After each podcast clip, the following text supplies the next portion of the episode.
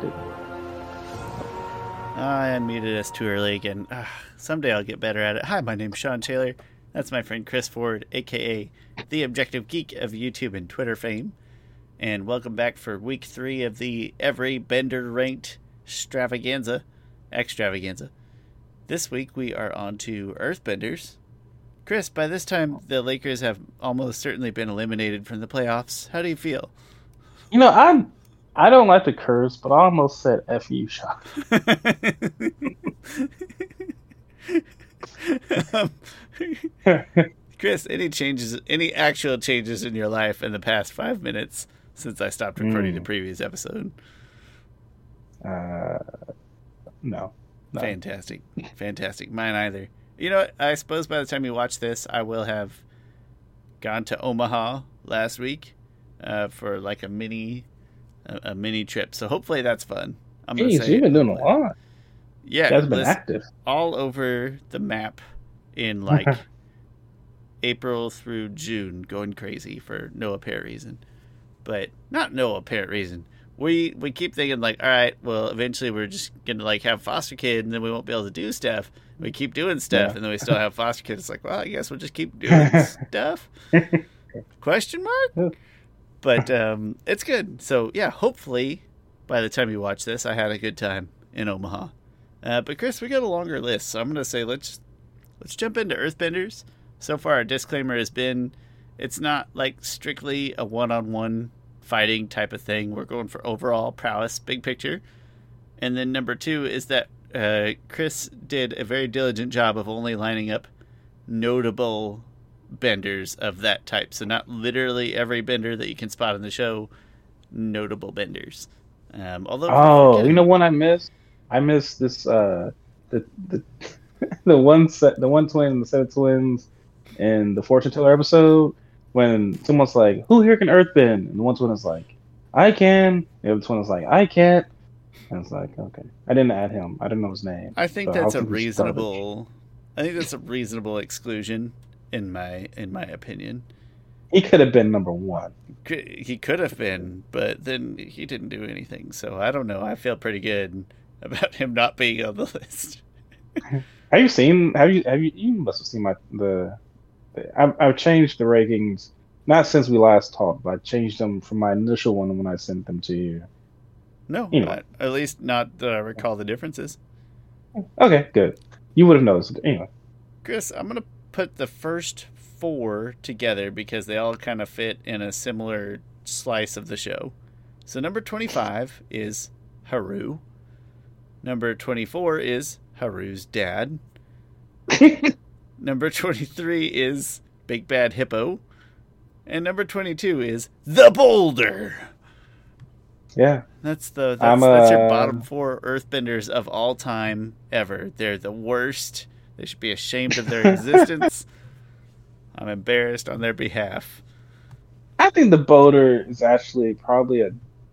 Nah, nah, whatever. You know, he's probably a decent one. He was. We- He, We're probably underselling him a little Oh. bit based on the intelligence There's- there's two- appearance, you know. there's two I didn't add, Shawn. Um, but they can probably go right over the between the Boulder. There's two pretty notable one, notable ones I didn't add because often I forget the names, but they are notable characters. Uh, I, think forget their Zing names, but they are notable characters. they're the two who kidnapped Toph. The teacher, And the the Um, good wrestler. yes, The He- yeah, the ripped one. Okay. he might be a little higher. So just just think about those two, and they're probably very close to each other. So just pencil them in somewhere in, in here. I think that they are not. They're. I think they're a little higher than right here, but not so much. That, yeah, no, Not they're, so much they're, I agree. Yeah, Uh, number, and then I'm gonna do. I'm gonna do three more. The next group of three is Aiwei. Uh, this one's my favorite. The average Dai Li agent and Long Feng is 19. So 21 Aiwei, 20 Mm. average Dai Li agent, 19 Okay. Long Feng. I would say this is probably somewhere where you would throw in the teacher and the I other wrestler also. Yeah, I would probably put them above Long Feng. Hmm. That's it's tough. close. Uh, I think Alright, it, I think yeah. it's the right ballpark, but I'd have to. Actually, no. I think you're right. I think I think right below, maybe right below Long Feng is where those two belong. I think Yeah, those guys would that. make good Dai Li agents, right? So there's average Dai Li agent, and then there's these guys who would be Yeah. slightly above average Dai Li Yes. agents. Yeah. Yeah. Um, yeah, I mean, any call outs on Aiwei? I mean, average Dai Li agent, we're just looking at the sort of skill level with which they handle their craft and their role, and it's pretty precise. They're great. Um, Yeah. I don't know if I have any call outs on any of those in Uh, particular. Aiwei, I've never even seen Aiwei. I, don't know if I've ever seen him bend anything, but he can truth see. He's a truth seeker or truth seer, as they said. Uh, he he's still one of the second person able to do that. And I think we're I'll a little credit probably. I mean, he's low because we don't see it. I think you could probably make some reasonable assumptions about his general earthbending knowledge intact, but we we don't see it, so I think Yeah. it's I think it's right. It looks like a wimp, honestly. I'll slow down a little bit here because we start getting more interesting. Uh, number 18 is Yang Chen and the other avatars. The other avatars who we do not explicitly name uh, otherwise yeah. in the list. Uh, what was I talking about? Earthbending. Yeah, I don't remember anything from Yang Chen that I was just like, oh, that's a great thing of earthbending, or any of the other avatars. Quirk I- is probably in this list. Um, So Yeah. I, I can't I don't want to spoil with who is uh, who actually Mhm. shows up on the list later, but it, it feels low. But y- this is one of those where you have to give it the entire list to see where Chris has broken out other choices. So that being said, not a lot of not a lot to say in that group. I don't think. Number seventeen, Wei and Wing. Yeah, Wei Wing, uh, two pretty great metal benders and earth benders, um, but they just don't have anything.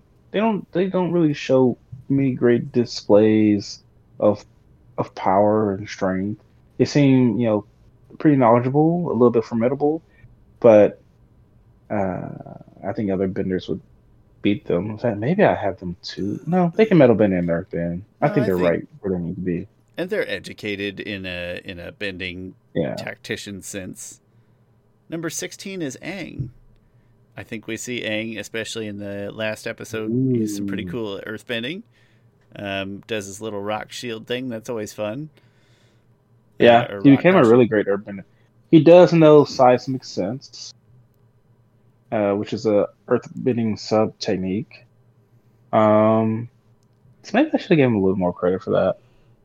Uh, Aang is a really good earthbender. Number 15 is Lek. I don't know if we Lek. settled on pronunciation. I've Yeah. been calling him Lek. Might be Leak. I call him Lek also. I, Uh, Yeah. Like we talk about long range precision. There aren't many earthbenders better than him. he's a literal sniper, which is awesome. I Yes. know that's not Yeah. The most impactful thing in the world, which is why he's at, you know 15. But that's sick. But and I think that distinguishes him from the ones below him. Like he has a trait that is second to none. Is I think. essentially unique to him. He's the leader in his class. Chris, Yeah. I'm going to ask you to hold content, uh, hold comment on the next one, uh, for for a few steps. The next one is number 14 is Kyoshi. I'm gonna hold commentary for a moment. Number 13 is Wong. Mm. You don't have to hold commentary on Wong. Tell tell me about Wong. Okay. Hold content on Kyoshi Uh, only. So Wong had he had precision, grace, and strength. Kyoshi has one of those three. she has strength, raw strength. Um, hmm. Yeah, I, I think I'm fine with that. Although one time Kyoshi almost, uh, she pretty much turned herself into a freaking drill and went through several like floors of of a building. But she's more like she's just a huge freaking hammer. So, but listen, so number 12 is Korra. And so I just want to point out to you that you have the waterbender ranked as a better earthbender and you had the earthbender ranked as a better waterbender. And in principle alone feels outlandish to me. Uh, Kyoshi might be a one trick pony, but it is the best trick. It is the best trick that this particular pony could possibly do. So Uh, that's that's tough, uh, and it, but it is it was mostly just amusing to me that we had them uh, that we had them flip flopped in their respective bending fields. It's kind of that's funny. funny. Yeah, that is funny. amazing. Sorry, Korra and Kid. uh, um, yeah. So Korra is is uh she's shown able to freaking lift huge freaking rocks. Uh, and we're talking about after our statement all these things. I don't know if we made that clear or not, but I think we did. Um, huge freaking rocks. She is able to metal bend, and she uses it with with great skill. Like she kind of goes toe to toe with probably one of the greatest metal benders uh, in Kuvira in that sense. So the metal bending is probably what separated her from Kyoshi. If we're just talking earth bending, um, Kyoshi might beat out Korra, but even that's really really close. Like Korra's earth, Aang, Korra, and Kyoshi's earth bendings are really really close to each other. But uh, but like I said, like Kyoshi's just raw strength, and uh, and Korra's is that she knows metal bending. I'm gonna butcher number eleven. Do not know how to say it. Yaling, Yaling. I didn't even want to put Yaling this high, but she went toe to toe with one of the greatest earthbenders. Like she doesn't have any particular feat beyond that. that I'm like, oh, she did this really, really great, or this great. It- but she went toe to toe with one of the best earthbenders, and so it's like I, I sort of forced to put her this high. I think it the Just very the novels. limited, the very Not the novels. negative sample kind of leaves a bad taste in your mouth when you think about it being that high. But Yeah. Also, I just think maybe they're. I don't know if I like how that is written, because nothing, uh, nothing. I, I, I just think to myself like they should have gave her. I would have liked if they would have made her a lava bender, which now makes me. I forgot. I am excluding the people in Toph's class, but whatever. They're not even that noticeable either. They were metal benders again, not that noticeable.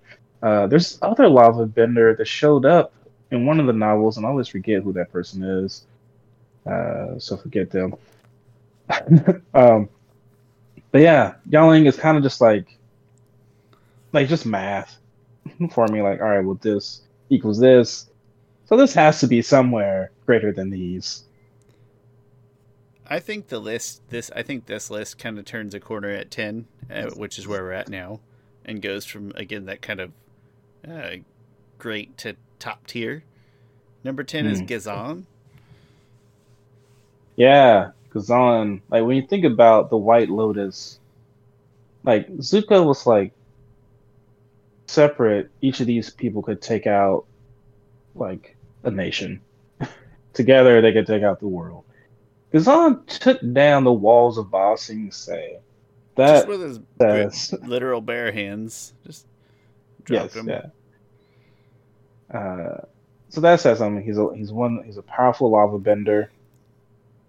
Um, he's also a great earthbender too. Like he's very athletic, also. Like uh, you know, he's yeah, really great earthbender. He's not a one trick pony. I think he's pretty rounded. Uh, so yeah, so that's why he's fairly high. Just a generally a, tim- a generally intimidating human. It seems like too. Uh, we had a discussion about flip flopping him with Bolin. A little bit of a discussion there in number nine. Uh, Bolin number nine. If Bolin has so many skills and traits, he's a great earthbender, uh, really strong. For some Really reason, I thought you were going to say he's a great actor. yeah, give him some props. no. Uh, but he's also he learned lava bending, and I think his lava bending got a lot better in season four. Like he was able to use a lava bending. I want to say he was a better lava bender than Ghazan in season four.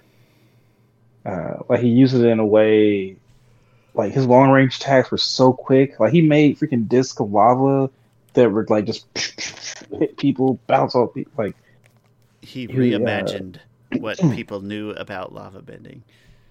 Yeah. And how to use it. Um, yeah. So uh, yeah, Bolin really great.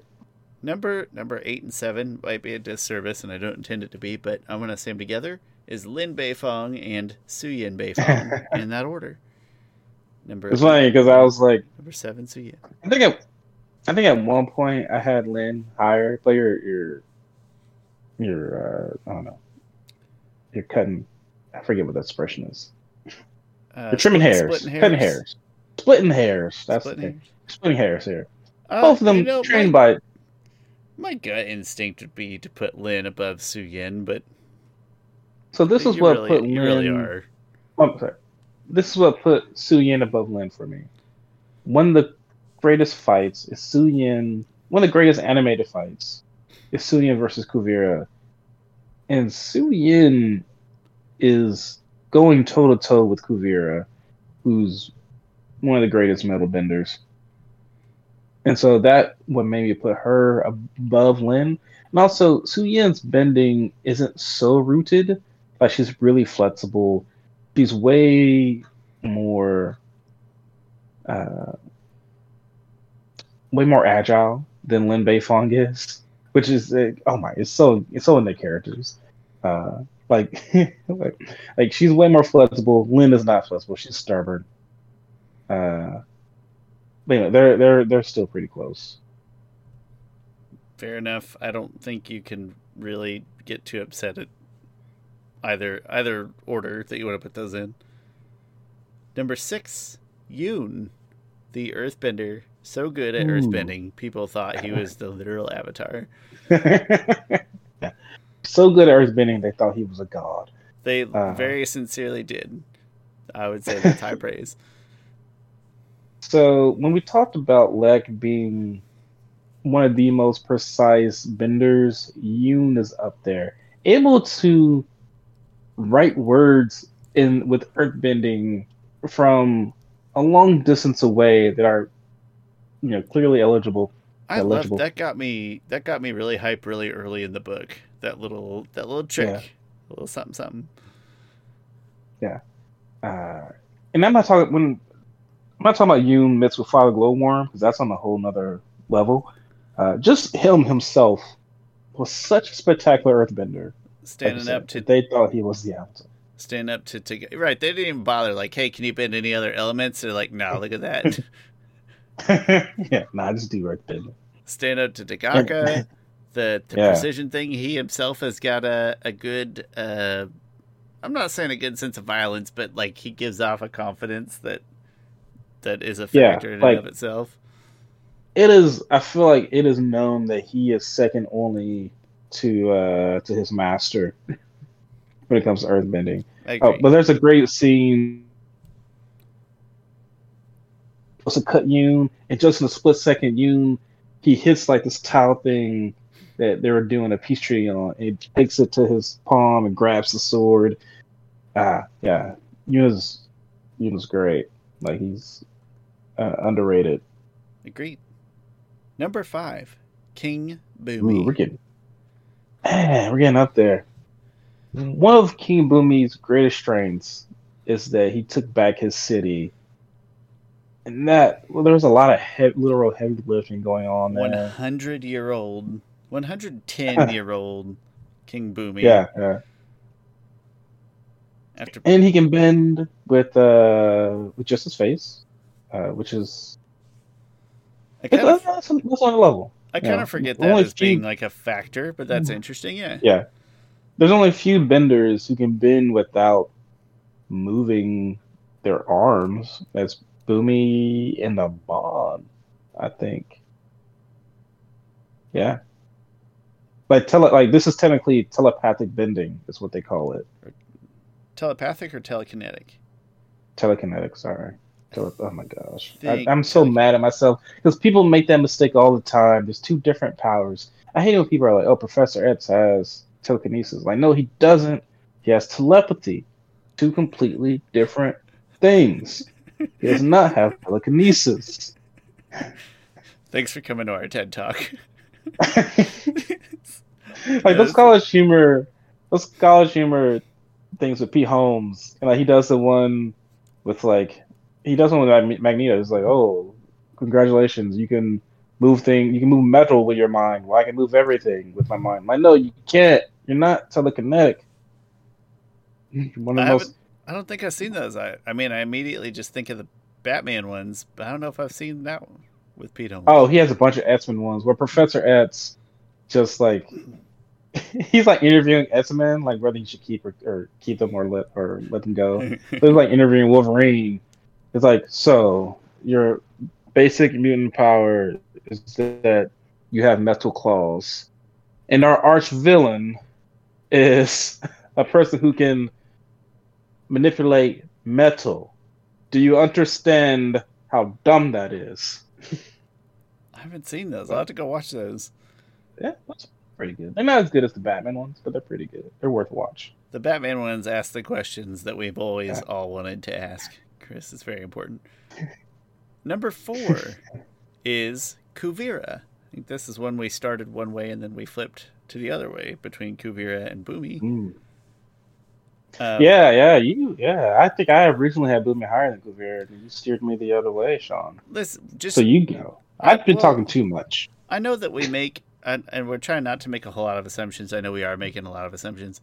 I would assume with the the prowess that Kuvira displays with metal bending on both a precision scale and a size yeah. scale, and I think that would also translate most likely to regular earthbending as well.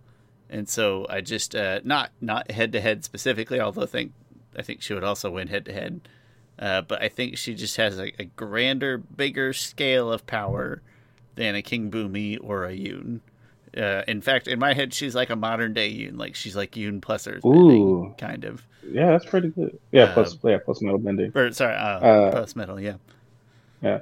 I think Kuvira's like her opening fight against those uh, the bandits, scavengers, the yeah. band bandits, showed clear, quickly showed me. Oh, okay, she's, she's doing the, that as like a workout too, though. Like, yeah.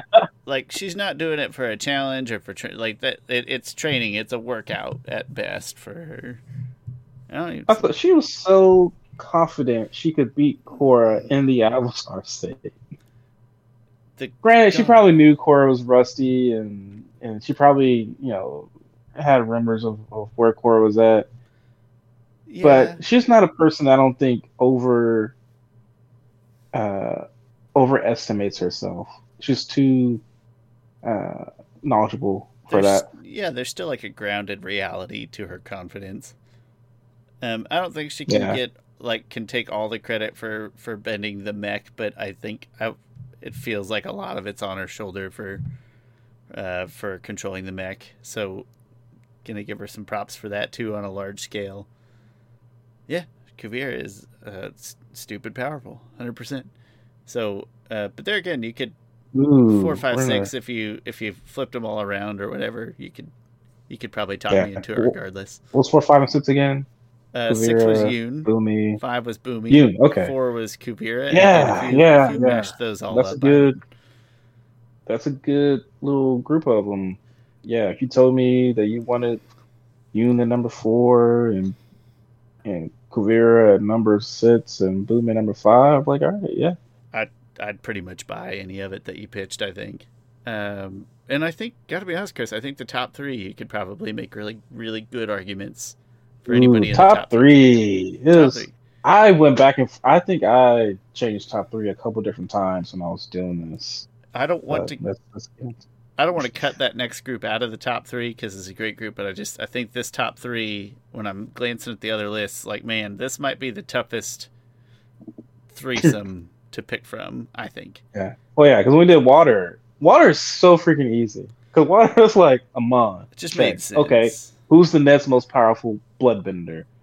Tarlok. Okay. Air was top two. That was problematic, right? We had, uh, and even then, I wouldn't yeah. say it was super problematic. We just, you know, like a good, a good discussion. This, this is mm-hmm. three of them that feels like I don't, you know, I don't even know what to do with them. But I think what you did, I think what you landed on here works for me. Chris, number three is Lao Ge, whose mm. name again certainly butchering. Yeah, Lao Ge. Uh, I think it's pronounced Lao Ge. Yeah, okay. Lao Ge. Uh, if he's if he's out there listening to us right now, I'm so sorry. Six hundred year old assassin, like he uses earthbending techniques to that are so on a molecular level. He's like the way he describes his own body. yeah. He's building his own organs.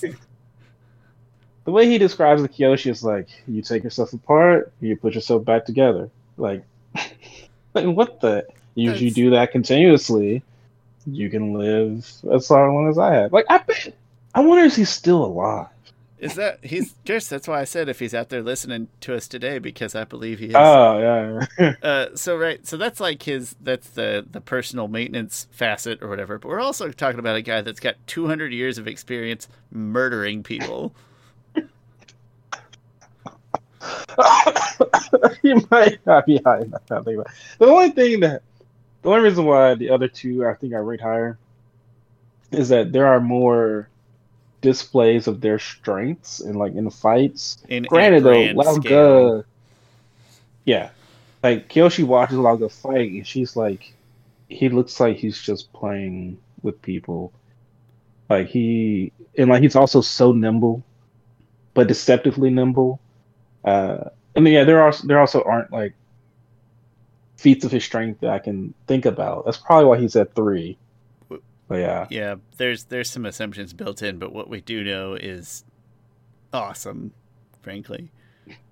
Number two, Jianzhu. Yeah, uh, his name's the Gravedigger. I know his name's the Gravedigger not necessarily just because of his earthbending, but because he manipulated people into killing them.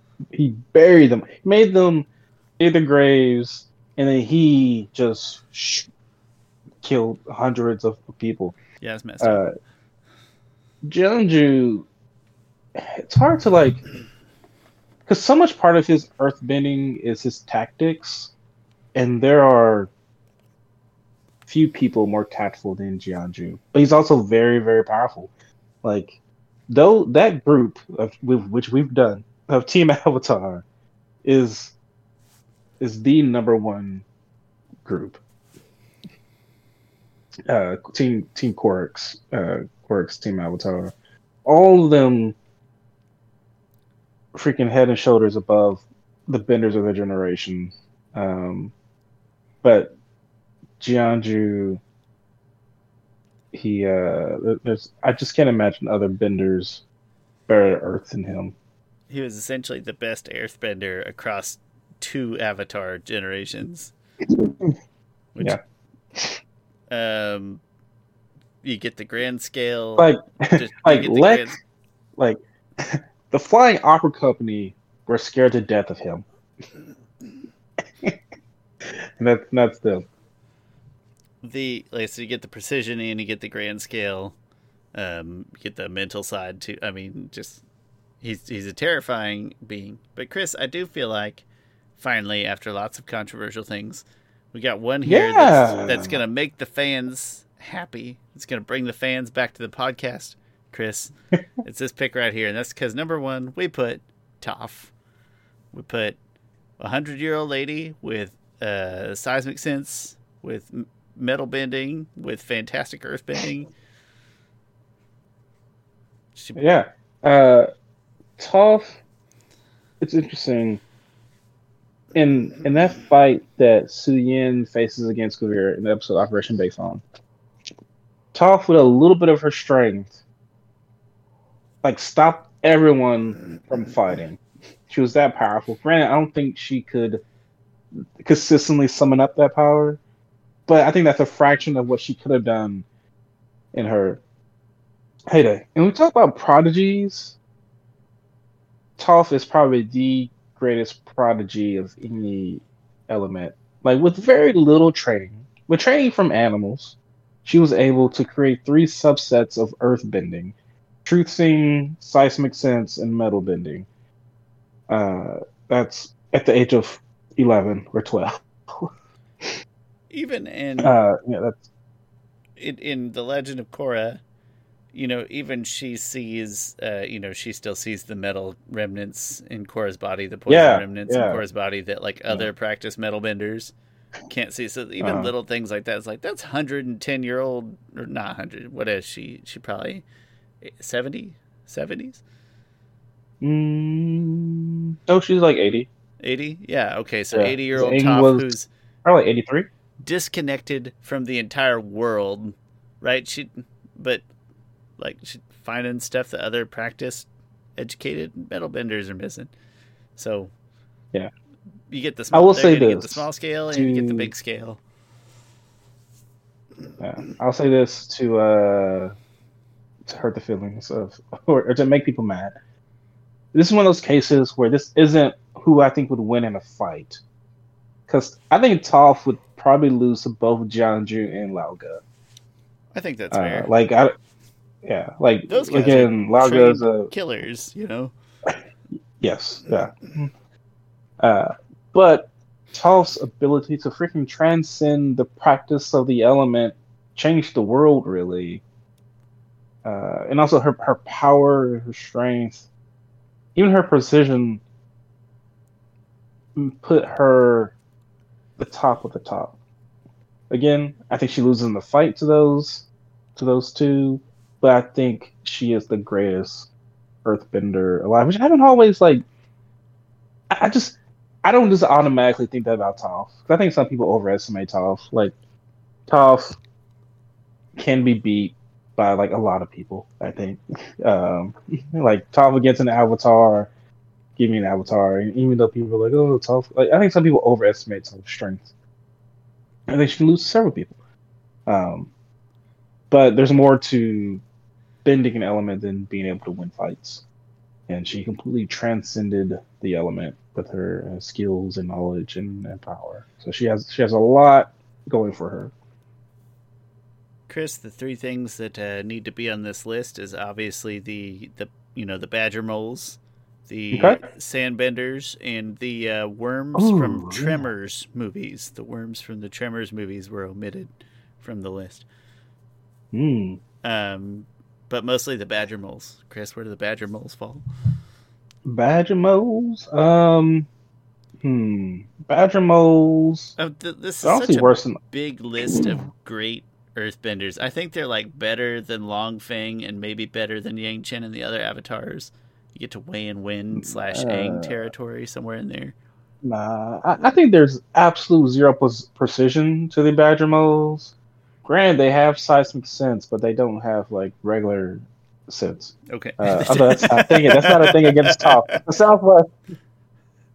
Are they better than Aiwei? Are they? Uh, which would you rather have, Chris? The average Dai Li agent or a badger mole? Give me the badger That's a good question. That's like asking, how many people do you think? How many people do you think it would take to kill a to take out a bear? Hmm. Is it a Yeah, cocaine a bear pretty- or a regular bear? Regular bear. Regular bear. uh, uh, you know what? Ugh, maybe twenty. Like, and they have knives. Give them, give them just knives. I think that a badger think- mole would, would ruin Long Feng. So I'm going to say badger mole gets uh, number 19. Long Feng gets bumped back to Yeah. 20. Even even Appa without bending. Although that's not, although that's not earthbending. Uh, so- yeah, sure. Put the badger mole over there. It's very important stuff, I know. And uh, sandbenders, you can be between Big Bad Hippo and Haru's dad. Uh, Yeah. important. Extremely And honestly, yeah, sandbenders. I'll put at like the ones we saw. Put them above Haru's dad. Sure. Boom. There we go. We did it. uh, Chris, I don't think I'm missing anybody else. uh, you know what we missed Notable? in the airbender category was was Momo airbending the rock Hmm. in front of the guards. That's what we forgot. Chris, where- lemur. He's earthbending. oh, I'm sorry. Yeah, he's earthbending. Oh, so he needs to be on this list, I guess. Uh, yeah, Momo, Yeah, you can be sure. in the 20s also. For some reason, I was thinking it's airbending the rock. No, that's dumb, Shawn. Now, where would you rank though, Shawn? The several Earthbenders it took to move a rock in the movie. And oh yeah, those guys are last as a collective. Took like 18 of them to throw one rock. It took 18 Earthbenders 15 seconds to hurl a rock. Um, Yeah. Oh that that's good for dead last to me. You know what I'm tired of? So, Emma Shyamalan still defends that. Like, just own your losses, people. Just Like, just Emma kinda Shyamalan's like, every now and then. Yeah. Well, so Emma Shyamalan's like, every now and then I meet someone, they love that movie. Like, Mm-mm. no, just admit that you made a terrible movie. No, you no you like, don't. today. You've never met one person, Mr. Shyamalan. Not one person. Who said? You, Uh, your well, mom, I, was, I was thinking about today. your mom told you you did a good job, and that's who you're talking about right now. I was I was thinking about that today because uh, John, what's his name? It was Zima Luigi from the first Mario movie. Leguizamo? Yeah, Legos. Yeah, he was like, I'm not watching that movie. Like, I'm an OG. Like OG. I'm like, and also he was saying like, uh, they they they did cast like people of color. Which uh, okay, I'm laughing at at that for some reason. Even but he made it seem like the Mario brothers are Hispanic. They're not. They're Italian. he he was just cast as it because people were just casting anyone as anything back then. Yeah. Uh, but- they is this is that what prompted Seth Rogen to say that it was the worst movie of all time? Mm-hmm. That's that was like in my And Facebook feed. still be today. like, and then like he'll be like, "No man, I talk to people and they're like, yeah man, that movie was good." And I'm like, "You're like, you're lying. No, I no one thinks that Mario movie is good. It's a terrible movie." I have one friend who adamantly defends his enjoyment of that movie, but then if you And like, that is fine. if you yeah, but if you as I was gonna say if you get him to specify, he'll say, No, obviously it's a horrible movie. Uh, I don't even think you would find that for the Avatar movie. I don't think you would find somebody that'd be like, "Oh, I enjoyed it. I get that it wasn't critically good." You would. Where's that person? Who I tried to lie to myself about that. I never. I don't think I ever said it was good. I tried to lie to myself and say it was uh, okay. to to if if we find one person who who enjoyed it, who didn't like, oh, I guess it was okay or whatever, like no, but they enjoyed it. They would actively watch it again Mhm. just for their own nostalgic reasons. I want to know that person when I hear their story. Uh, I know, Chris. I also know it's gonna have like a horrible tie-in. They'd be like, "Yeah, you know, that's the night I met my wife, and we laughed at this bad movie." Like it's gonna be something like that. You know what I mean? Mhm. Um, Oh, my dad. Never mind. I don't want to say anything to things that might be too. um, but uh, yeah, I listen. The new Mario Brothers movie looks great though, and no offense, Mister Leguizamo, but I think it's probably a big improvement. That being said, this is Avatar: The Last Podcasters. My name's Shawn. That's Chris Ford, aka the Objective Geek of YouTube and Twitter fame. We've got not one but two more of these. We'll do Fire next week, which I think is going to be very, uh, very intriguing from an Mm. argument kind of standpoint. And It's then so weird because there's like a there's almost like a rock paper scissors aspect in some cases there is. where it's like I don't know. I have well, and I have the fire list, so I've got some time to room. I've got several weeks to kind of ruminate on it, you know. yeah. Uh, but we better Yeah. get it right because there's some. I think that one's going to be heated, pun intended. And then after that, we will do the non-benders, which obviously is. And I'm not sure- different- Yeah, yeah, that one's interesting. And I'm not sure with firebending if anyone can take me off number one. I don't know if you can convince me for number one. I know I won't say what that is, but I'm pretty confident in it for some reason. Mm. But we'll see. Yeah, uh, like I said, I've got, we've got some time to throw some ideas back and forth. But yeah, thanks for watching. I'll put the stuff down in the description, like always, and we'll see you next time.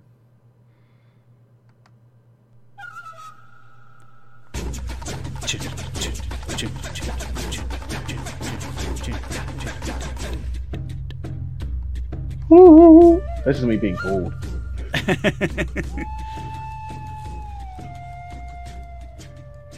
How long would uh,